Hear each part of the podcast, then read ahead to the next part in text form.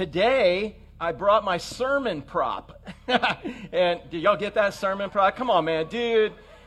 I've never got to say that before, all right? It's like, but this is literally the prop for the sermon today. And it's a prop for those of you who don't know. All right, I'll explain that. But anyways, man, so the other day, I got to take Milt out. And be praying for Milt Lamontia. His Alzheimer's is kind of getting worse. They see him and Susie sit over here. He's a real tall dude that used to help Susie or help Destiny and Jack when they did kids. And by the way, if God's putting on your heart to get in that rotation and help out with the kids, man, we would love to have your help. Destiny's doing a great job putting all that together. And actually the toddler and nurseries is back open again, so you can let people know that. We are downstairs again. So if you've been hanging out and not doing it because you didn't want to go outside where it was 150 degrees, then, you know, we're back downstairs. So anyways, Milt, his Alzheimer's getting kind of tough right now. And Susie, she's a little short girl. And Susie had to go to the doctor, so she's like, hey, can you take Milt out on the boat? And I was like, yeah, man, I'll do that. And so, man, I went and I backed my truck right up to the trailer. And how many of y'all back up real good? You know, I saw you pull in a little some kind of machinery there. It wasn't a backhoe, it's something else. But man, do you back your truck up and it lines up perfectly with the ball every time?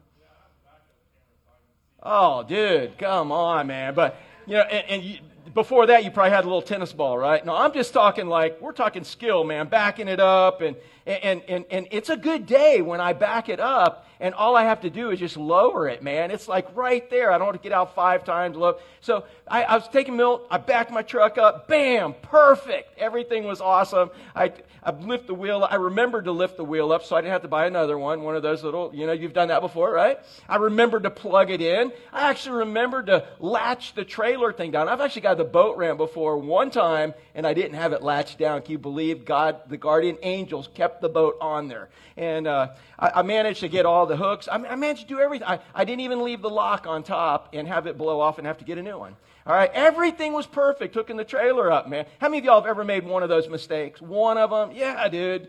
And I'm hooking trailers up 3-4 times a week. You'd think I'd be better by now. But anyway, so I got all that going. I take off. I didn't hit any curbs. I didn't hit any potholes. I didn't go under any low-hanging trees. Everything was perfect all the way to the boat ramp. Get to the boat ramp. And then I pull in the boat ramp, and all the slips were empty. I got to pick my favorite slip. I pull up, and I undo the bow, the bow strap there a little bit, lets them out. I took off the stern straps. I actually remembered to put all 3 plugs in. Man, how many of y'all ever left the plug out before? Come on, man. You ever done that? You only do it 1 or 2 times, all right? And you find out how good your bilge pump works. I'll never forget a time I had a whole bunch of snowbirds in my boat. And all of a sudden they're like, yeah, your bilge pump's working pretty good right there. And I'm thinking, oh, and I had to go get the trailer and get it back. I had to get that. So everything's working perfect. I back up. And, the right amount of bow strap was out I unhooked the bow strap. I jump, I push it off the trailer, and I belly onto that's what its belly's for. It's a good pivot point. I get on top of the deck, and I just spin on the belly, and then I crawl backwards. And the boat had perfect momentum to just drift right over to the dock. I didn't have to turn the motor on, man. Everything was going perfect. I get there, and I hook up the little fenders there, and I tie everything up. I'm like, yes! And my dog stayed in the truck. She didn't jump out at the boat ramp like she sometimes does. And everything was perfect. I went back, parked, everything parked, Milt's in the truck. And I get going, man. I fire the motor up. She fires up right away. Awesome! And I'm like, yeah. So I start undoing all those, straps or all the lines. And I put it in reverse. And I hear, and it's fired. Look, sounds good. But it's not going anywhere. It's not going anywhere. I'm like, what? And so I give it a little more gas. And I hear the RPMs work. And I hear everything go. And it's not working. It's not going anywhere. And I'm sitting there thinking, man, everything has been perfect up to this point. And then upon further inspection, what do you think I was missing? The prop. Now, I'm just going to disappoint you and tell you I just lied about the prop, all right? But it's such a great illustration. No, but literally, I could have everything perfect in the boat, everything perfect with the motor, everything perfect going on, but without a prop, what's going to happen? You're not going anywhere. Now, I didn't lose the prop, all right? And this is my spare prop. I have a great prop God got me at Goodwill for $10, man. It's stainless steel, but the prop's important. Without a prop, you're not going anywhere. So, yeah, I did pull back. Milton and I had a great day, and it was all because that prop. But if I did have the prop come off, if I didn't have the prop, I'm not going anywhere. And, you know, as I was studying the last passage, the last part of the Gospel of James that we're ending today in James chapter 5, as I was finishing that up, God was just showing me that prayer and praise is the prop that propels us through problems. I promise I didn't make up all those P words. I was even like telling Fernando in the water yesterday at the beach, I'm like, dude, this is so cheesy. Man, but this is what God wants everybody to remember today. So everybody help me out real quick, all right? So you guys ready? Everybody say prayer. Put your hands together. Prayer and praise. This is our new worship aerobics today. Prayer and praise. Come on, man. Woo! Yeah, prayer and praise, all right? Prayer and praise. I'm not going to make y'all do propel me through problems or whatever, but all I want you to know, I was trying to think of all the ways I could do, but I just think that's our new hand signal for each other, man. When you see somebody getting weak, when you see somebody beaten down, when you see somebody who needs some energy, when you see somebody who's doing good, man, we can just go prayer and praise. How many of y'all know what that means now? What does that mean, Bob? Prayer and praise. And you're going to know prayer and praise. Everybody say prayer and praise. Propels us through problems. Who thinks they can say that 3 times fast? Dustin, how about you, man? Prayer and praise propels us through problems. Come on, man. Can you say it 1 time fast? Dude, I've never seen you that shade of red. All right, good. All right. Hey, can you give us a Long Island accent with that? You know, prayer and praise propels us through problems. Prayer and praise propels us through problems. Okay, I didn't hear the accent, but that's good. You've been here a little too long. Yeah, prayer and praise, guys. So everybody help me out with this. Prayer and praise propels us through problems. Dude, that's what James is trying to tell the church at the end of the book of James. He starts out, if you were with us when we were out on the island in the quarantine and we started the book of James, he was saying, dude, count it all joy when you go through different kinds of trials, because what God's trying to do is he's trying to stretch your faith. He's trying to build your endurance. He's trying to make you more like him. And when we realize everything we go through in life is there to make us more like him, it causes a lot less anxiety, doesn't it? It's not there to destroy us. It's there to make us more beautiful. And that's how he starts the book. So he ends it saying, guys, there's going to be some heavy-duty stuff in your life. There's going to be mountains. There's going to be valleys. There's going to be everything in between. But he says, in the end, he said there's 2 things that are going to propel you through life. And what do you think those 2 things are again? Prayer and praise. That's how he ends this book. So we'll take a look at this real super quick, and as quick as I can look through it, right, Terry? And super quick might be deceiving if you've never been here, Tatiana. So super quick means different things to different people, so you'll learn what it means for me. All right, so guess what the title is? Prayer and Praise Propels Us Through Problems. Oh, my goodness. Can you and all your girls just say it on the count of 3, man? Oh, she's like, oh, don't make us do that. Come on, man. 1, 2, 3. Yeah. And I want you to believe that when it's all said and done today. So prayer and praise propels us through problems. All right. So first thing he says is pray and praise when you're suffering. Okay, anybody here ever suffer? Yeah, there's suffering going on all the time. And so he says, when you're suffering, what are we supposed to do? Prayer and praise, man. Prayer and praise is going to get us through. It's going to take us through, and it's going to give us something to do afterwards in this. So look at the very first verse. And again, the book of James. Okay, so who was James? He was the half-brother of who? Jesus. So James, his whole life, he got to grow up with a perfect brother. Anybody grow up with perfect siblings, right? Sophie, you grew up with perfect sibling, who like Salma, right? You know, no, I'm just, or is it Jules? Are you the perfect one? Who's the perfect one out of all you guys? None of them? But who thinks they're perfect? Oh, why do you keep looking over at Salma? Anyways, but But literally, Jesus was never in trouble. It was never Jesus' fault when something broke, never Jesus' fault when something was out of place. He was perfect brother. And James and his brothers, they kind of resented all of that. And then, you know, when Jesus came out and Jesus said, I'm the Messiah, they're like, oh, you're a nut. You're crazy. You're not the Messiah, man. And then they started challenging him. When Jesus started going out and doing his Messiah stuff, they're like, yeah, if you're really the Messiah, it's Passover. Go there and prove it to everybody and quit ruining our name. You're embarrassing us. It was bad enough to live with somebody perfect like that, but you claiming to be the Messiah, you know what? You're a nut. And that's literally what they thought. And that's what they thought. Okay, so you're getting crucified. You're getting beaten beyond recognition. You're on a cross. Man, and everybody's like, yeah, there's James. That's a dude on the cross, his brother, man. Yeah, go ahead, save yourself if you can. And they made total fun of him and everything. And can you imagine being a brother already embarrassed by the family name because your brother's considered a lunatic? And that's what they considered Christ. And so there they are. Now he's dead. Now you got to go make a living. You got to find a way to get through all of this. And James, the disciples, none of them believed in the resurrection. They didn't understand that's what was going on. They thought Jesus was going to come back as a Messiah, or whoever came back as a Messiah was going to come back and kick Roman tail, and the Jews were going to run the world, and obviously he just died on a cross. That's not going to happen.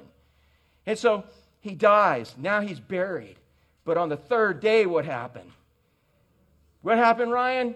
He rose on the third day, and at some point after that, James, the brother of Jesus, saw him. Ryan, can you imagine being Jesus' brother the whole time? And you're like, you're not, you're crazy. And then trying to, yeah, well, now your brother on the cross. No, dude, that's not real. You know, and all of a sudden, you've denied him, you've denied him, you've denied him. And now you see him face to face that he's risen from the dead. What would your attitude be? Yeah. Dude, I am all in. I am totally sold. I was so against this. And a living God has now proven to me the resurrection is real. I now don't maybe understand. But dude, I remember everything he said. Do you understand James got to spend more time with Jesus than even the disciples? Dude, he was with them his whole life. And so he could remember everything. And now that he's risen, it's all coming back. And he became the pastor of the Jerusalem church.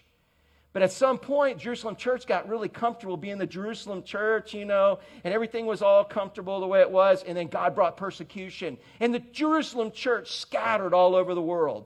So James, as the pastor of the Jerusalem church, he now had people that were all over the world scattered. I don't even know if he had a congregation hardly anymore because the persecution was so bad. They were everywhere.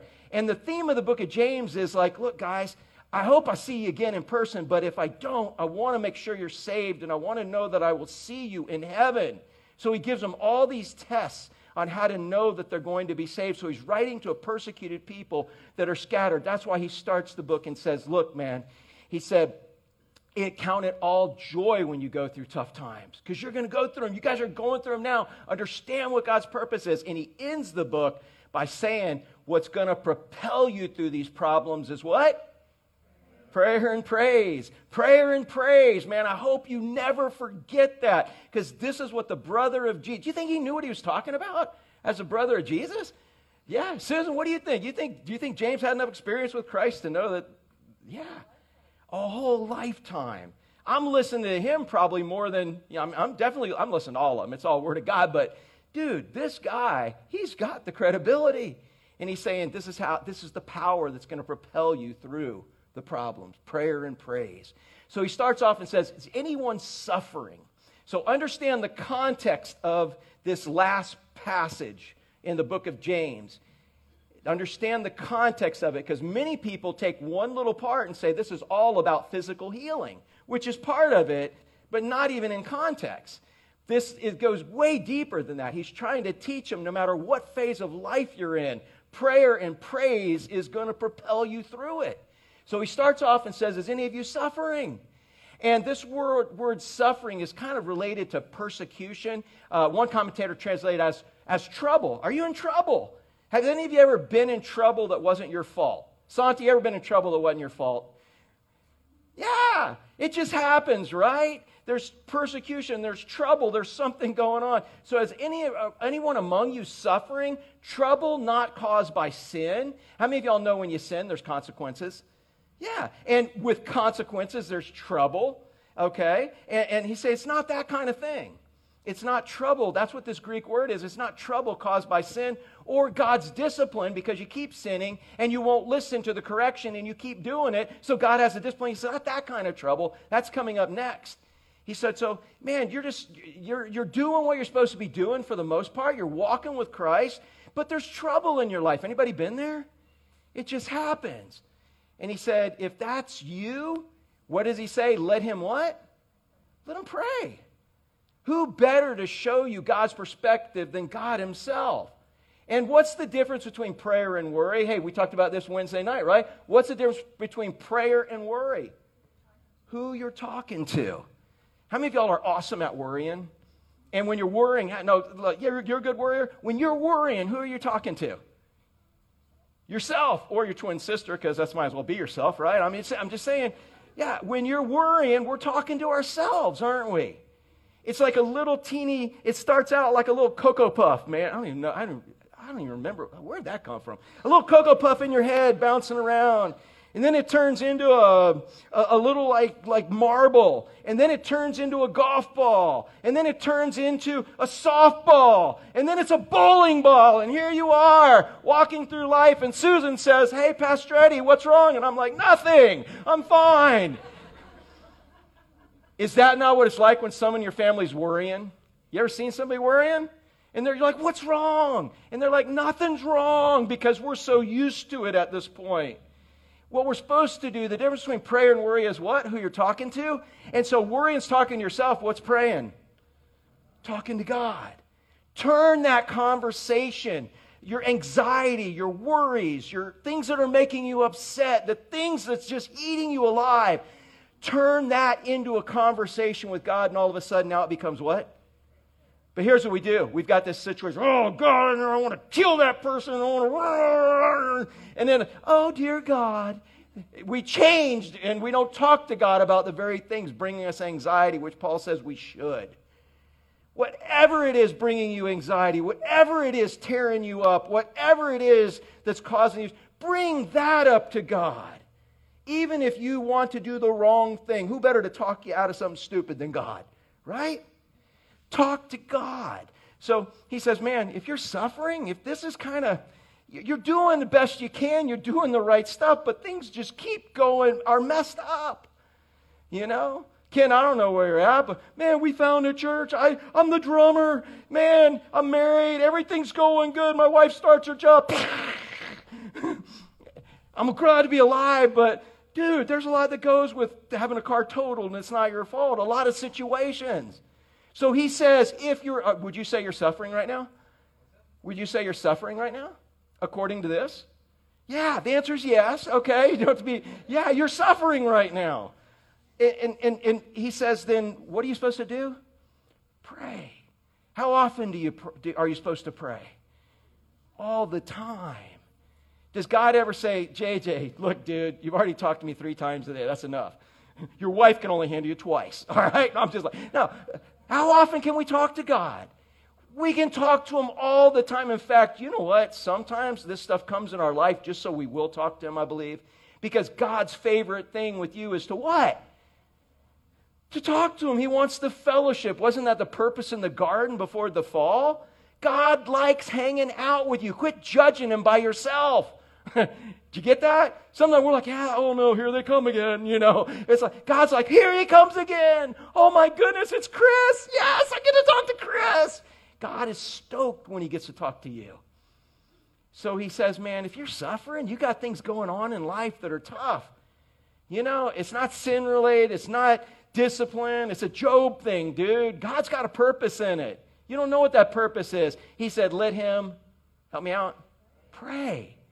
Ryan, that's talking to God instead of yourself or your little bunch of buddies that all believe the same way you do about something. Pray. He said, anyone cheerful?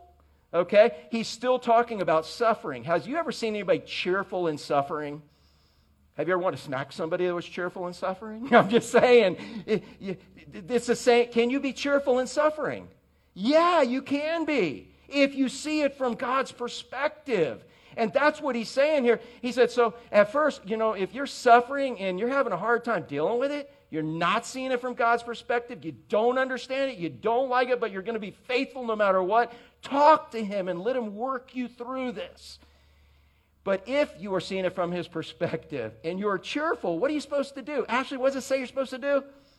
Praise. Sing. How are you supposed to do the praises?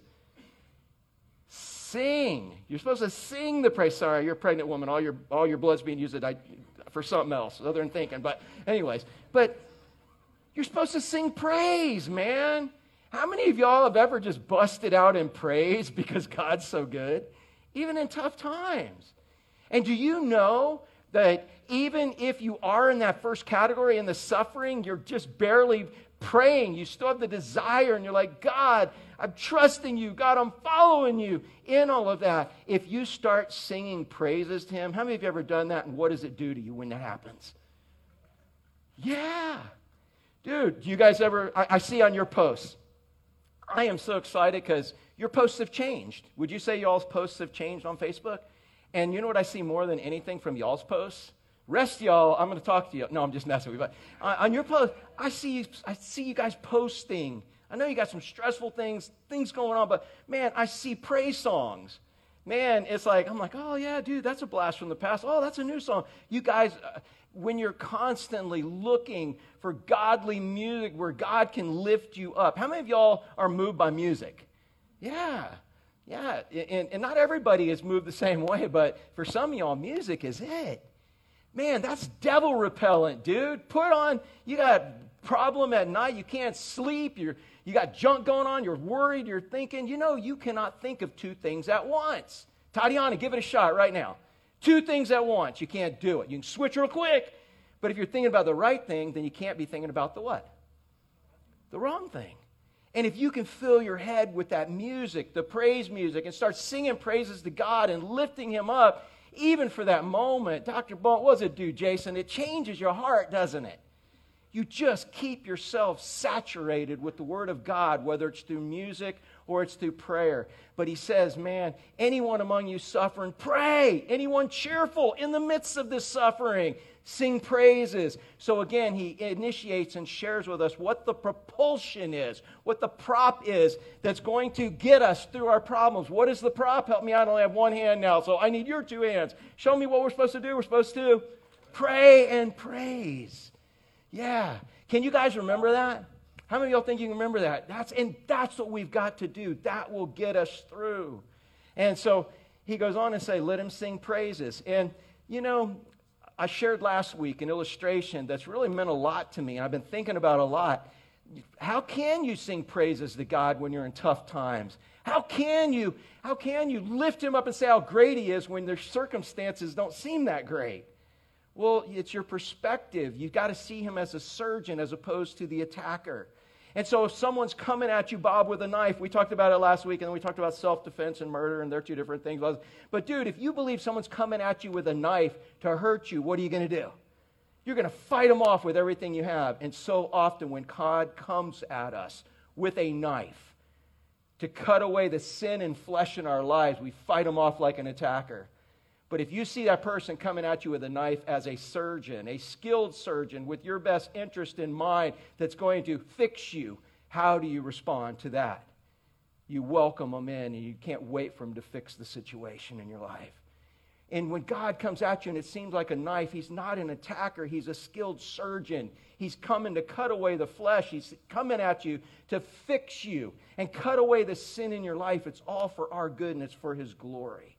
So anyone suffering, man, let him pray. Anyone cheerful, sing praises. That's in the midst of this trial, this situation that they were facing, okay? And so first thing is, he said, pray and praise when you're suffering. But next he says, pray and pray when you are sick, okay? And this is in the next couple of verses here. He said, is anyone sick? Now, we take that word sick, and you might immediately think of a physical sickness.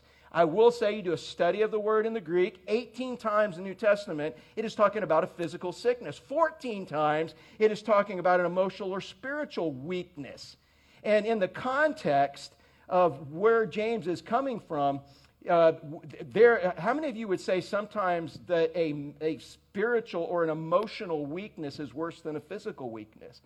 Yeah. We can be sick. Dude, hey, Doc, does anybody ever get sick because of stress? Because of worrying? Because of bad emotion? Yeah, our emotions make us physically sick. It all works together in this.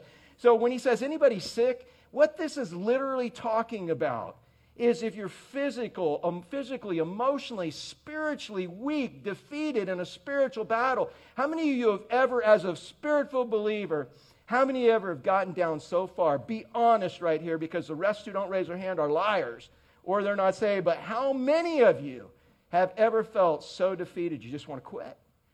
Yeah. Aren't you glad you didn't? And if you're truly saved, guess what? You can't quit. You may quit for a bit and you'll say, this is so stupid. And you're coming back. If you're truly a believer, there is perseverance of the saints, and it's not some doctrine. It's just what happens. When you're saved, you have what kind of life? Eternal. And how long does eternal last for? So if it's eternal, Emily, can you lose it? Can you quit for good? No, you quit until you realize how stupid it is. And you're like, God, I can't believe I quit for that. And you come back to him. So man, he said, that's what he's talking about. You know the pressures of this life, the pressures of the world. Man, sometimes they can beat you down so bad that you want to quit. And do you know that that's true with I don't know, any believer, any pastor, any person who's walked with the Lord for any length of time that has not been there. So don't let the devil make you think, oh, that was me. Maybe I'm not saved. But man, you know what? Get saved and settle it once and for all. But the fact is, everybody gets there. I just saw your hands. Now, I beat you into raising your hands that way, but literally, I think everyone I've ever known has come to a point. You can't quit. I can't, but I just don't feel like going on. I don't know. I'm supposed to pray. Maybe you're here today, and you're looking at the first point, and you're like, pray. I don't even want to pray. I don't feel like praying. And you even get in sinful behaviors, which then causes more. And he says that's even part of it. So he starts off and says, anyone sick? Anyone sick, anyone beaten down so bad that you just can't go on? Let him call for the elders of the church and let them pray over him. Okay, let's stop and start right here. The elders of the church. So the elders of the church, that would be the elders, bishop, pastors, overseers. Some church actually has elders. It's the spiritual leaders who are supposed to be spiritually strong. I'm an elder. So if I'm an elder and I'm in that condition, who am I supposed to call? Another elder, or I'm supposed to call on a spiritually strong person, and what are they supposed to do over me? Pray. Let me ask you a question. How many of you have ever been beaten down and you met with somebody who was spiritually stronger than you at some point in time, and they prayed with you and lifted you up? Yeah. Dude, I can't tell you how many times I've been there. Santi, I remember one time in a parking lot. You prayed. Now, you're not an elder in the church, but you were spiritually stronger than I was beat down one time in a parking lot when we were going through the whole Leslie thing, and you prayed, and God used your faith to lift me up. And it's happened with numerous people in here that I have watched that happen. That's the gist of what he's saying here. It's not just talking about, oh, you got a physical ailment, you're physically messed up. Let's get everybody to prayer. If you have a James 5 healing, rub some oil on you, boom, and you're physically healed. And everybody's supposed to have that happen. No.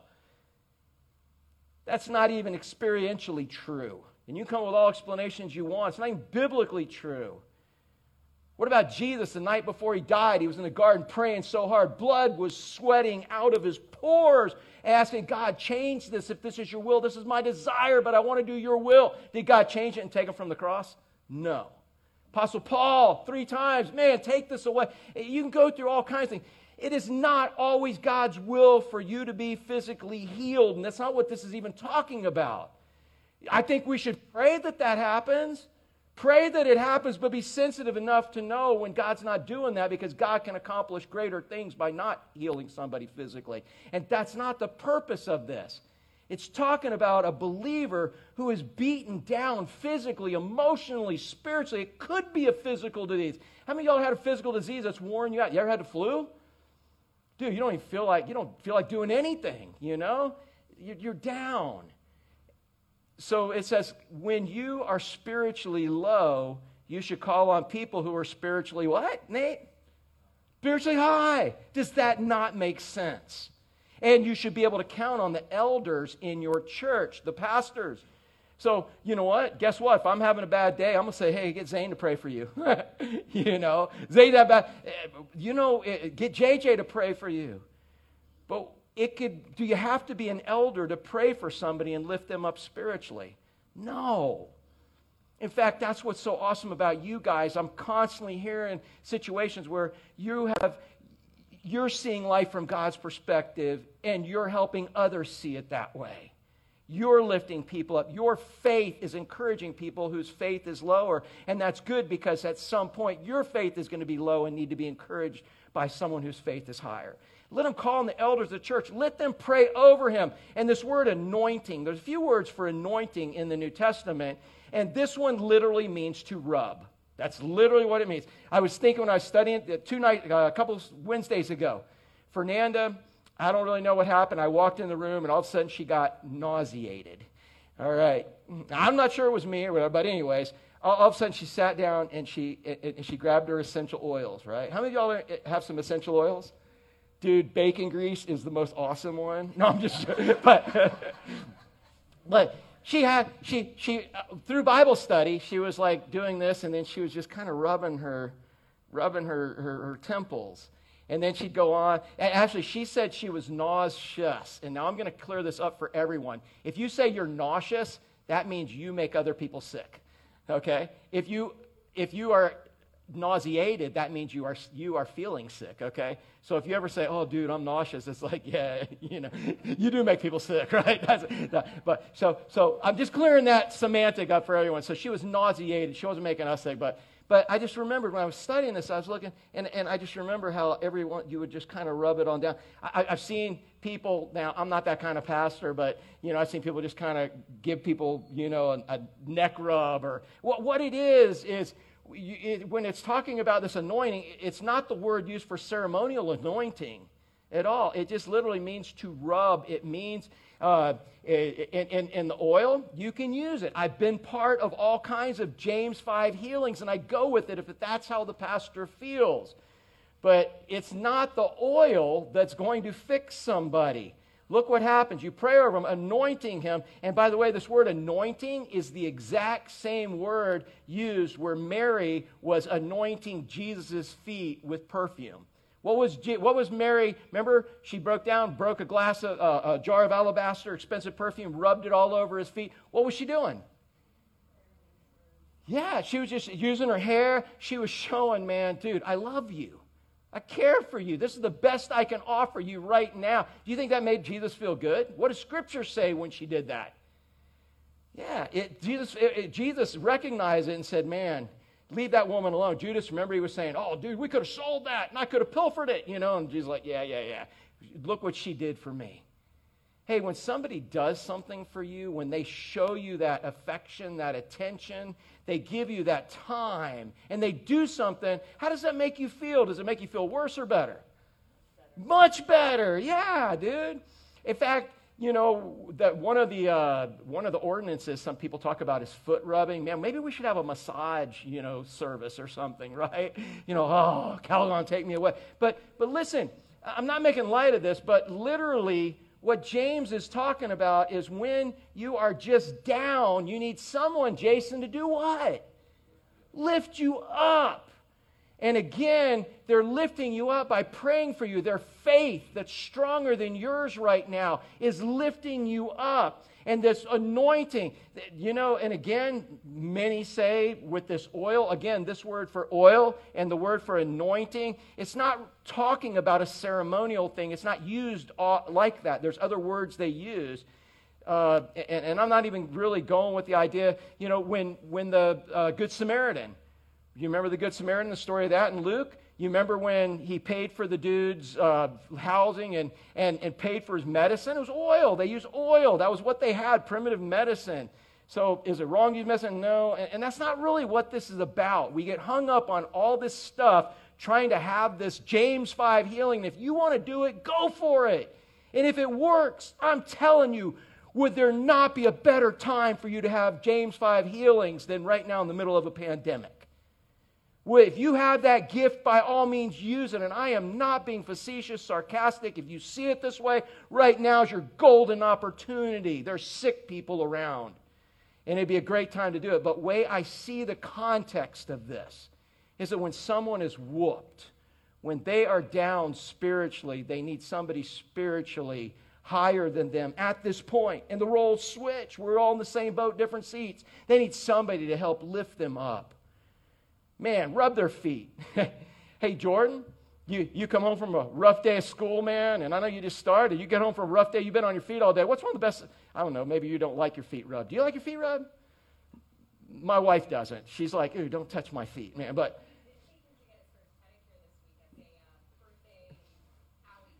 oh, nice. Yeah. Now, don't be cashing in his man card. All right? No, that's right. No. Petties they're good. I do them at traffic lights. I'm messing with you. No, it is. Seriously, I'll admit, yeah, because I've had people do it, and it does feel good. Yeah. Dude, the point James is trying to make is pray. Do things that make somebody feel good, but look what heals them. It says, let him call on the elders of the church. Let them pray over him, anointing him with oil in the who?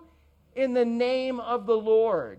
Who's the one that's actually going to heal somebody? Or in healing, it could be a physical healing. It could be a spiritual healing. It could be an emotional healing. But the fact is somebody who's down that doesn't even want to pray, that doesn't even want to do anything spiritual, they get lifted back up. Look at the next part. And the prayer of what? From a person that's faith is stronger than yours. How many of you, again, would admit you've had times where your faith is low? And that's okay. But you can't stay there. The prayer of someone whose faith is stronger will save or rescue. That's what that word, that save is actually the best word. In the King James, I think, uses the word heal. But in the ESV, save is actually, it'll rescue somebody. It'll rescue the one who is sick. The weak, defeated believer. And who will raise him up? The Lord will raise him up. And that's talking about waking somebody up. Man, have you ever had somebody else's faith wake you up and build yours? That's what James is talking about. He starts off and saying, dude, if you're not doing anything wrong, and you're beat down, man. He said, pray and praise. Try to see it from God's perspective.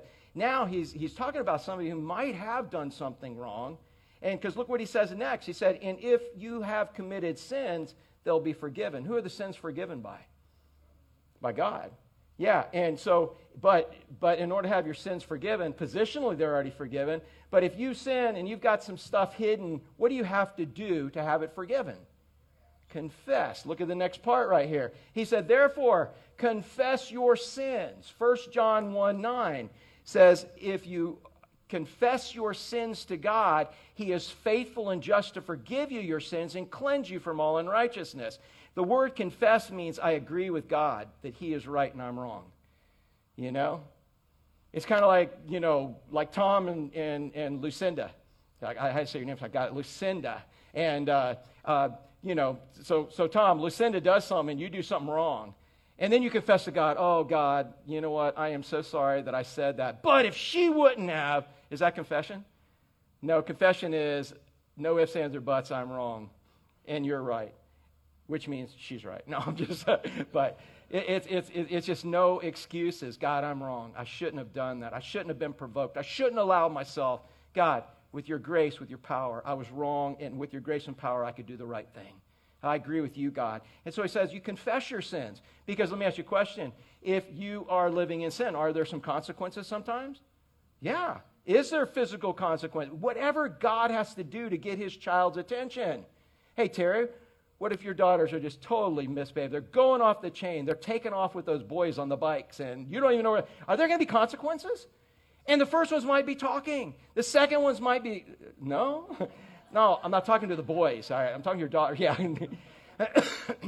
But you take whatever consequences. You love your child. Hey, does God love you? Yeah. God loves you enough to not let you stay in the situation that you're in. So in this, he says, confess your sins to one another.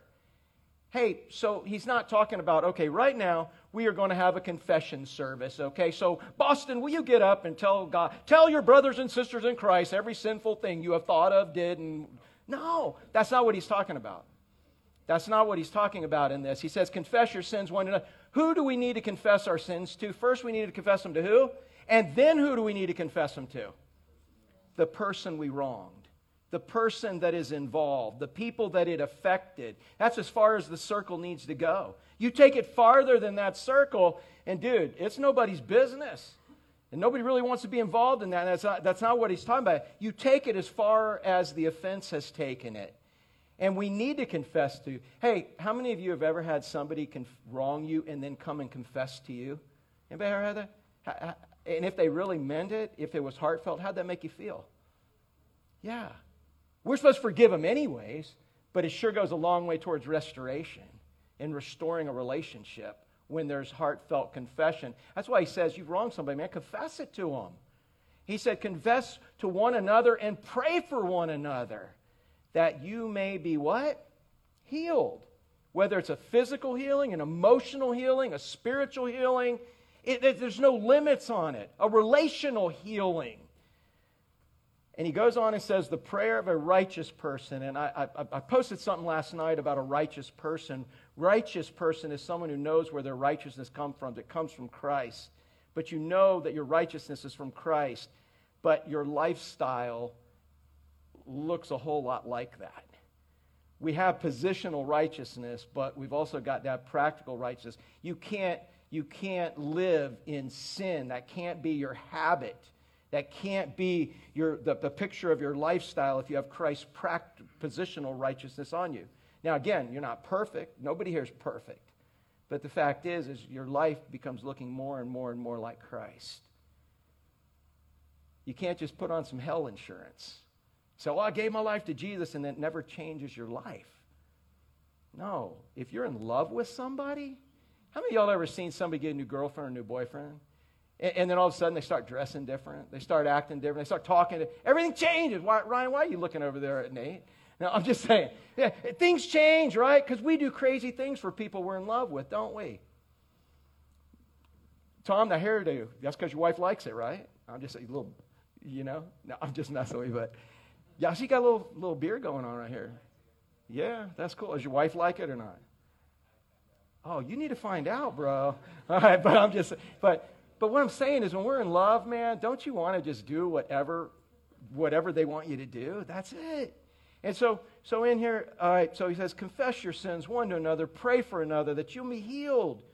The prayer of a righteous person, somebody who's walking with Christ. If you're saved, you're righteous. But we just admitted there's going to be times where a righteous person is not going to be practically righteous. You're going to be so low you don't even want to do righteous things. You need somebody who is practicing righteousness more than you to have their faith encourage you and lift you up. The prayer of that person has great effective power as it is working. And again, the proof's in the pudding. How many of you have ever been down and you have had somebody who is more spiritual than you at that point? Somebody whose faith is, how about this? Not more spiritual, but how about somebody whose faith is greater encourage you with their faith?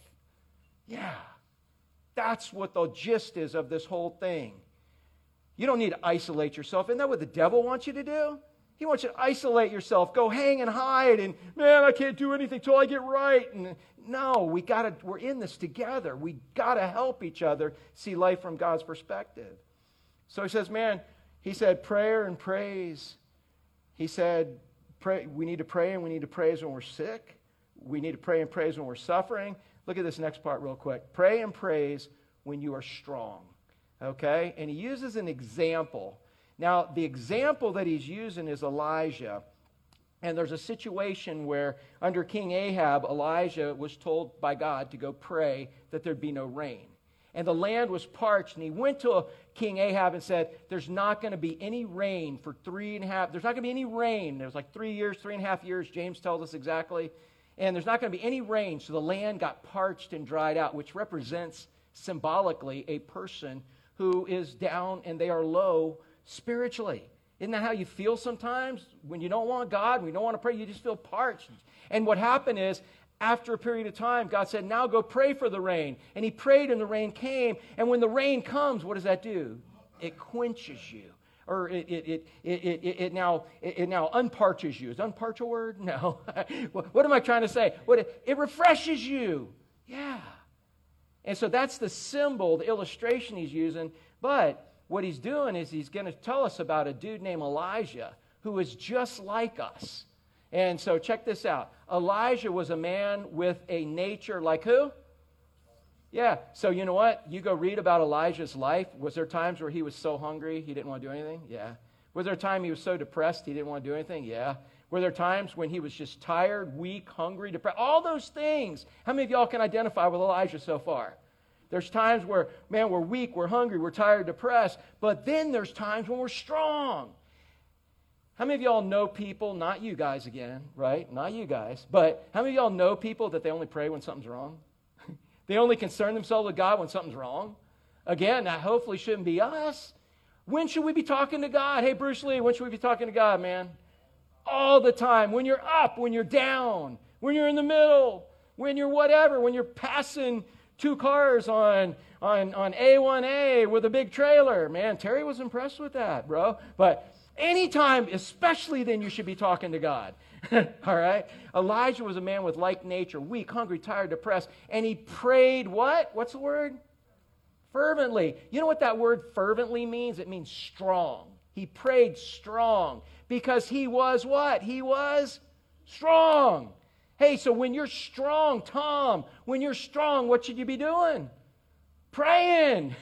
Praying. And God, you think God will give you something to pray about? Yeah, pray and thank him for the strength. Look for people who maybe aren't strong, who you can help at that time. So when you don't just pray when you're weak, when you're suffering, when you're sick. You pray when you're strong. And he prayed fervently that it might not rain. This was at a high point in his life. This is at a time when he was just right on with God. Ryan, you ever had those times, man, dude, you were just you and God. There's nothing in between me and God. Yeah. Have you ever had those times where you're just strong? Have you ever had times other than that? Yeah. But when you're strong and it's just you and God, man, you look to see how God wants to use you. You keep praying. You're praying all the time. And sometimes that's a time we neglect it. When everything is going right, we neglect our time with God because, all right, God, thanks for getting me going. We got momentum now. Now we're good. I mean, isn't that what Israel did in the book of Judges? They would be riding high because the judge just saved them. And all of a sudden, they start drifting away from God. And God say, hey, guys. And they went, no, we got it, God. We got it. Help! Because somebody came and conquered them. And now they're in slavery. And they're, God, please rescue us. And then God brings them back up. And they're like, whoo, glad that's over. And all of a sudden, they start drifting again. God's like, hey, guys, you're drifting. And they're like, yeah, we got it. Who does that sound like? All of us, exactly. I got it, God. I got it. You know, and then help. And then he rescues you. Woo, glad that's over. Glad I'm not going to make that stupid mistake again, right? And then what do we do, Boston? Same cycle, man. So this was a time when Elijah was strong. He prayed fervently that it might not rain. And guess what? When you're strong and God, where did he get the prayer to pray that it wouldn't rain? John, where did he get the prayer from? From God. Yeah, when you're strong, you're getting your prayers from God. God says, hey, I want you to pray and tell King Ahab it isn't going to rain. If you ain't walking in the Spirit, don't go to the king and tell him it ain't going to rain. When do you tell somebody powerful that it isn't going to rain? When God told you to tell them. And when you're strong, you're hearing from God, right? And that's where he was at. He was strong. And God used him. And then for 3.5 years, we get that detail only from James, and 3 years and 6 months. That's 3.5 years. It did not rain on the earth. Why? Because where did that come from? God's will. 1 John. Look at this later. 1 John 5, 14 and 15. This is telling us that we need to pray according to God's will. You don't just get to call the shots, and because you're fervent and you pray for whatever you want that it happens. That's not the way it works. Prayer is us getting in tune with God's will.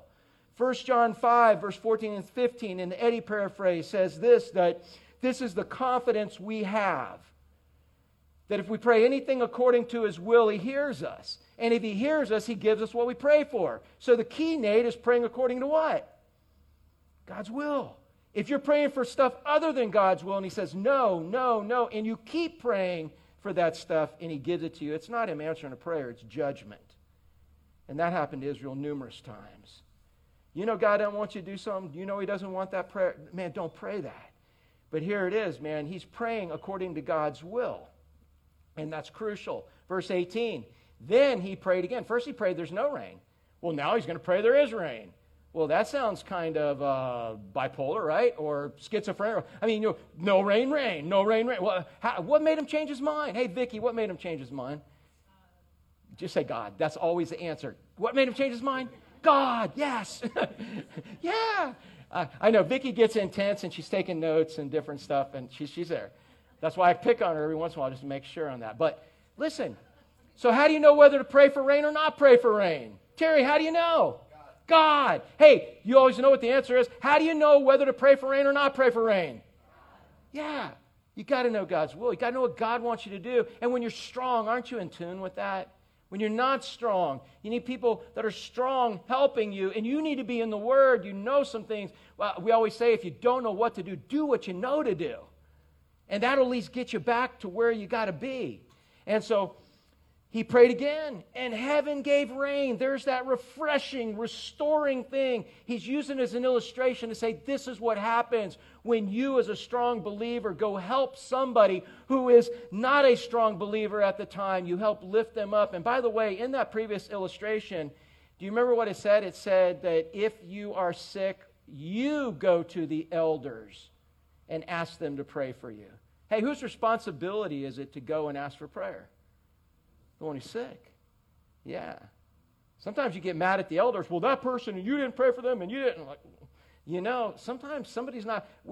When you come and say, dude, I need help. Man, as believers, we should be there to help. And I think that'll keep us busy. So anyways, this guy, he prayed. Heaven gave refreshing, restoring rain, and the earth bore its fruit. You want to read a cool story? Go read 1 Kings 17 through 19 in this, because this is where God blows up cows. Anybody read a story where God blows up cows? Man, it's so cool. I've got a few minutes. I'm going to tell you the story where God blew up cows. It's one of my favorite stories in the Bible, because this is when Elijah was strong, dude. Elijah, man, he was strong. He was a prophet for God. He had been depressed, been down, like some of us are. But God, he was strong at this point, man, training other prophets and stuff. And all of a sudden, God said, hey, I want you to go to King Ahab. Go to King Ahab, and I want you to tell him it's not going to rain. And he went to King Ahab, and they even got to know Elijah as, oh, he's the guy who's caused us to not have any rain. That was his name for 3.5 years. At the end of 3.5 years, right as he's kind of maybe getting weak and saying, God, how long is this going to go on? God said, now go tell him it's going to rain. But first, I want you to challenge all the prophets of Baal. I think there were like 450 against one. How you like those odds, Ryan? God says, go against 450 of the false prophets. You all by yourself. What do you think, man? You got to be strong or weak? You got to be strong with your faith at that point. So he comes up and he's like, yeah, buddy. He's like, you know what? We're going to settle this once and for all, because there's a bunch of Israelites that aren't following God, and there's a bunch of heathens, and there's 450 prophets of Baal, and he's a garbage god. And you know what? We're going to settle this once and for all. You guys go get some cows. I'll go get some cows. They were bulls. And he said, let's bring them up on it. And you guys make an altar. I'll make an altar. And so they make an altar. They put them up there. And he says, you guys go first and show us how strong Baal is. And he said, so here's what's going to happen. You put the wood down, put the cows, call on Baal to throw down lightning and blow up these cows. So you guys remember this story? How many of y'all know this story, man? And so they're crying out. They're crying out to their God. And Elijah, tell me God doesn't have a sense of humor. God told Elijah, say, hey, maybe your God's going to the bathroom and can't hear you right now. Maybe your God's sleeping and can't hear you right now. He's chiding 450 of them because he knows God plus no one's a majority. If God be for us, it doesn't matter who's against us. And he's like, so come on. And they're cutting themselves with glass and metal. Oh, they're cutting themselves. God, Baal, please come make yourself strong. Blow up these cows. And nothing happened. He said, so you guys done? And they're like, yeah, I guess.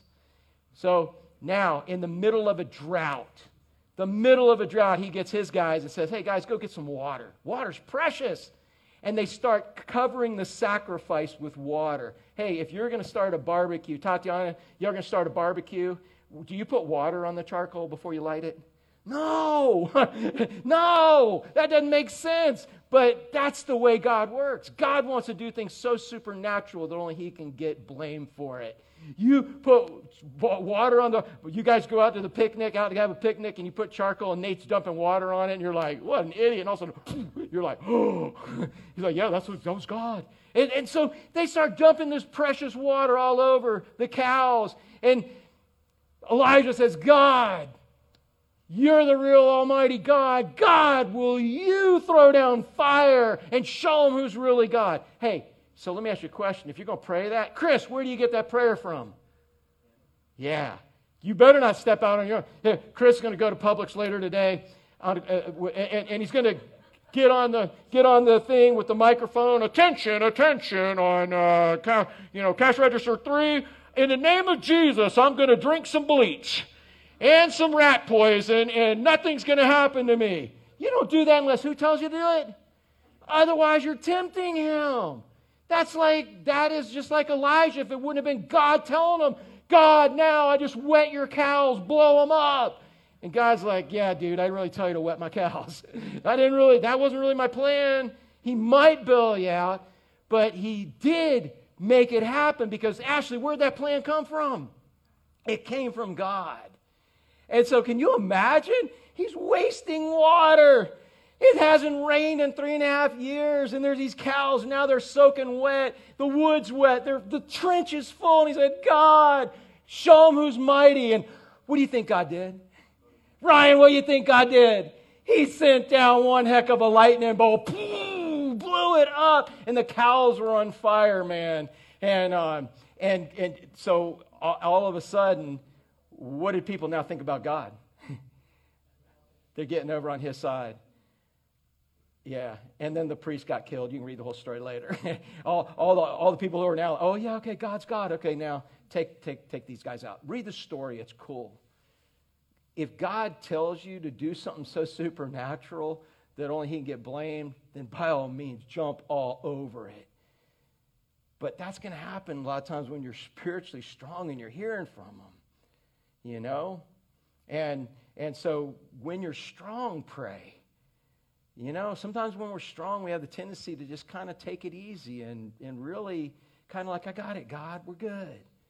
And then things go down, and then we're like, oh, God, please rescue me.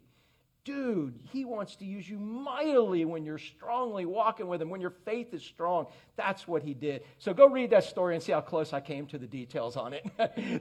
That's just how I see it, dude. There's going to be one heck of a movie on Godflix, man, when I get to heaven. I can't wait to see it.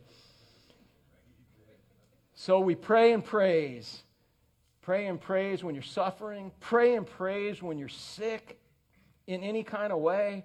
Pray and praise when you're strong. But look at this. Pray and praise when someone needs to be saved. Hey, can you save anybody? No. And if you saved them, who would have to keep them saved? Yeah, dude, you don't want me to save you, dude. I'd be letting you down next moment. It's God that's got to save somebody. When you got saved, God gave you the desire and ability to put all your faith and trust in him. And he's the one who keeps you saved. And so prayer is something necessary. We're like, oh, man, that person needs to be saved. Or, man, pray. Do you know that's what the early church did? They got on their face before God all night long praying for people. When's the last time you spent more than 3 minutes praying for somebody that they would be saved? Man, go to bed at night praying. Wake up praying for people's salvation, because if they die without Christ, where will they spend eternity? Hell. And if God's put that desire in your heart for them, pray. That's the problem. If I were to take off out of the boat ramp without this, how far would I get? And that's a lot of our efforts, I think, in Christianity and religiosity right now, is we've got it down and we're like, whoa, we tried this, I shared it this way, I did this, we've done this, but we didn't do this. The power is where? It's in prayer, in praise. It's God that's got to do it. Hey, does anybody know what James, the brother of Jesus, the dude who's writing this, you know what his nickname was? Anybody remember his nickname? I shared it with you before. Yep, old camel knees. How would you like that to be your nickname, man? You wouldn't be wearing no hot pants then, right? I'm just saying, old camel knees. His knees, dude, they look like camel knees, you know?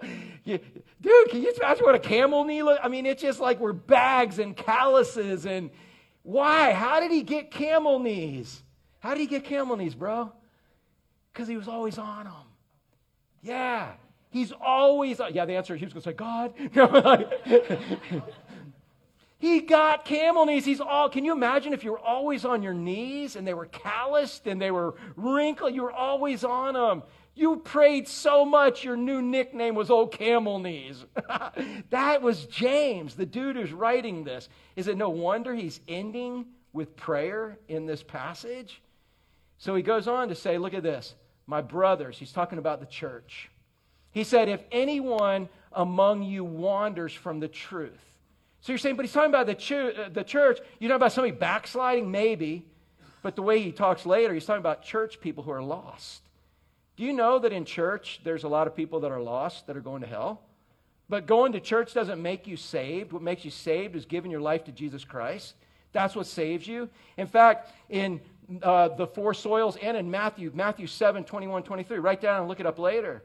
Jesus in Matthew 7 is dividing two groups of people up. It's the church. And there's a bunch of people getting divided up in the line going to hell. And they're saying, whoa, didn't I prophesy in your name? Didn't I heal in your name? Didn't I do all these things in your name?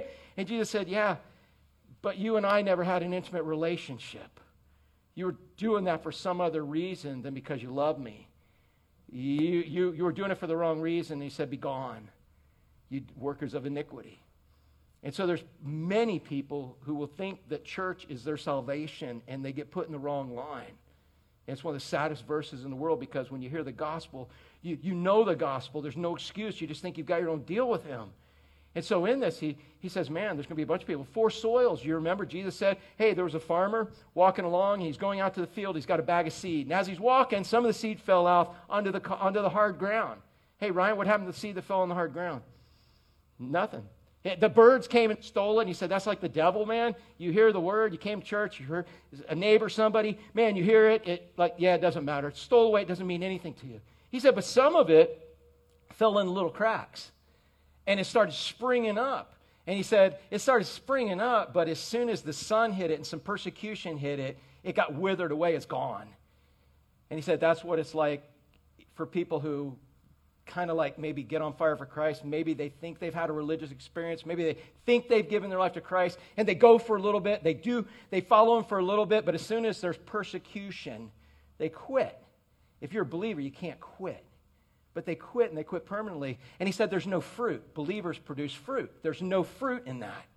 And then he said on the way out to the field, what happened is a bunch of seed fell among the weeds.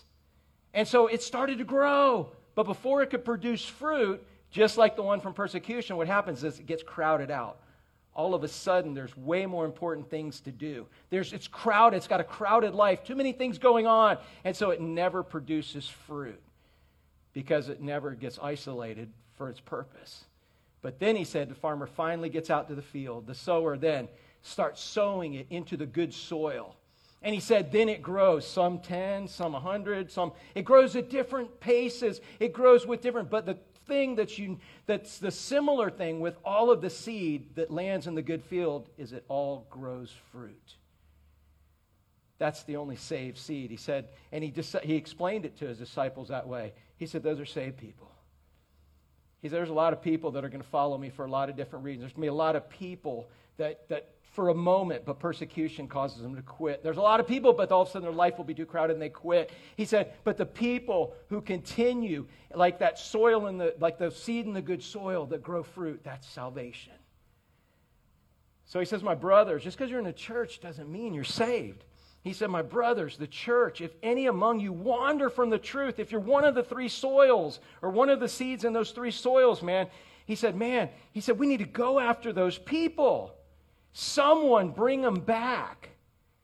But who is it that can change somebody's heart? Who's the only one who can change somebody's heart, Ryan? God. Yeah. God's the only one. And so how do we talk to God? Through prayer. We pray.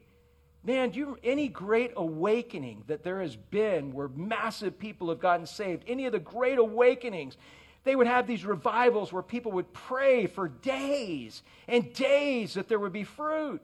We just put a good presentation together and say, well, this ought to do it. It takes the power of God. Prayer's always been an integral part of any kind of revival. And I think we're lacking it in this instant world because we pray for 3 minutes and think we prayed 3 hours when we should be praying for 3 days. That's where the power comes from. So he said, look, man, my brothers, anybody among you wander from the truth and someone brings him back, look at this. Let him know that whoever brings back a sinner, that's the name Scripture uses for lost people. Let him know that whoever brings back this sinner from his wandering will save his eternal soul and from death and will cover a multitude of sins. Bob, you recently got saved, right? Recently. Do you wish you'd have maybe gotten saved earlier? If you had gotten saved earlier, would it have covered a multitude of sins? If you would have had this lifestyle now, would it have saved you from some other sins? Yeah, it would have for me. I didn't get saved until I was 26, and I wish I would have gotten saved way sooner. But what he's saying is that the sooner someone gets saved, the sooner they can be saved from a multitude of sins that they can only commit in the flesh. You can save someone for a lifetime of sins, and then they have eternal life. And it's not us saving them, but how many of y'all would say a life following God is better than a life not on this planet? Yeah, that's what he's saying. You're rescuing somebody from living in the flesh, having more issues, and they're going to have eternal life. So check this out as we close. Help me out. You guys remember this? All right, so what do we got? Prayer and praise. We got it? Prayer and praise. Hey, if we have waves on Wednesday, right, bro? I'm going to paddle out. I know. No, dude. No, not that, man. It's this. Let's pray. Pray for waves, all right? And, yeah, you do this, dude. It's like, good luck. It'll be like magic seaweed 6 days out. There's always waves, right? No, but anyways. But, yeah, I see you out there. I'm going to go like this, man. I'm going to do this.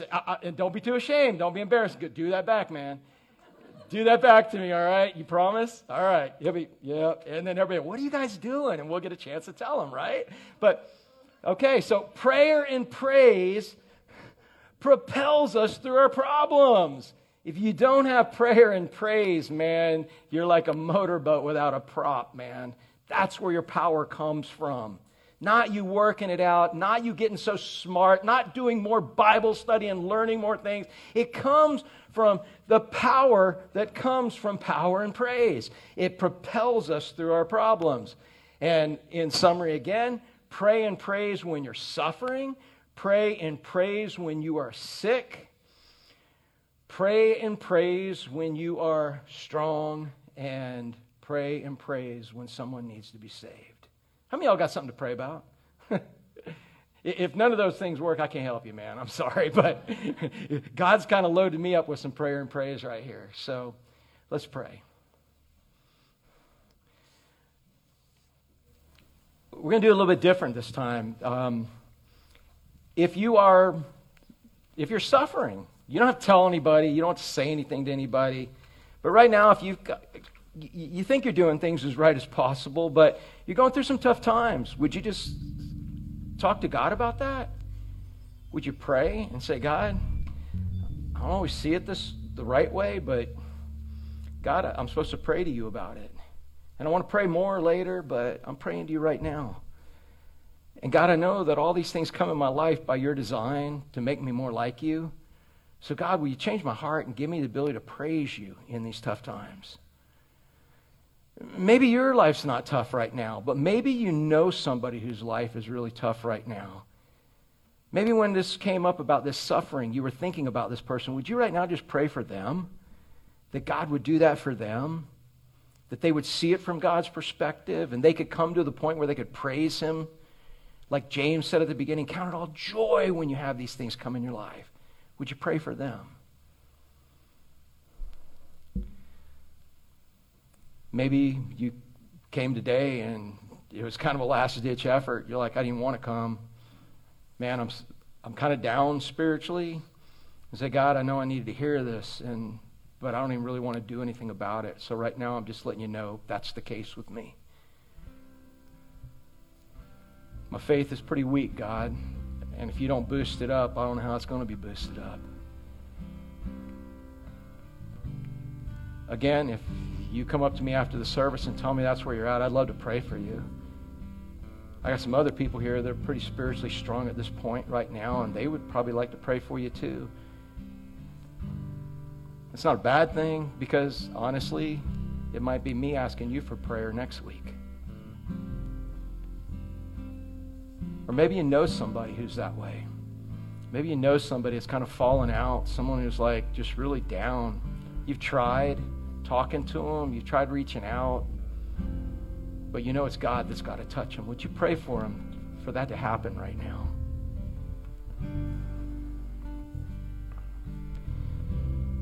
Maybe you're strong right now. Say, God, I feel like my faith is strong. God, will you use me to do something so supernatural that only you can get blamed for? God, will you use me during this time of strength? You've made me strong because you want to be represented. God, take me to do something that I can't do in the flesh, something that I have to use this strong faith to be able to do. Use me like Elijah. Show me what cows you want blown up, God. Let me be a part of that. That'd be pretty cool. Or maybe you know somebody that doesn't know Christ, and you really just know they need to. Maybe they're seeking, maybe they're not. Maybe God just put them on your heart right now. Say, God, will you save them? God, there's nothing any human can do. Anything we can talk anyone into, the devil can talk them out of. God, salvation is of you. The same way that you saved me, God, will you save them? And again, this time of prayer isn't just for now. These are prayers that can be continued. This is how James ends this book for these persecuted believers. He said, this is how you can count it all joy, through prayer and praise.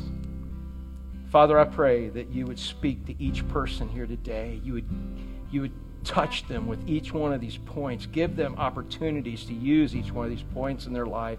I pray, Father, that the church become a praying church again. I pray, Father, we'd spend more than 3 minutes, more than 3 seconds, more than 3 hours, more than 3 days. I pray, Father, that we would be consumed in talking to you. We never used to talk to you about things we never used to talk to you about, that we would just stay in constant fellowship. We have some opportunities that you brought up for us to pray for, but we can pray for anything. So, Father, I pray that you would teach us how to get the most out of that motor called salvation by having the right prop, propelling us through our problems, and that being prayer and praise.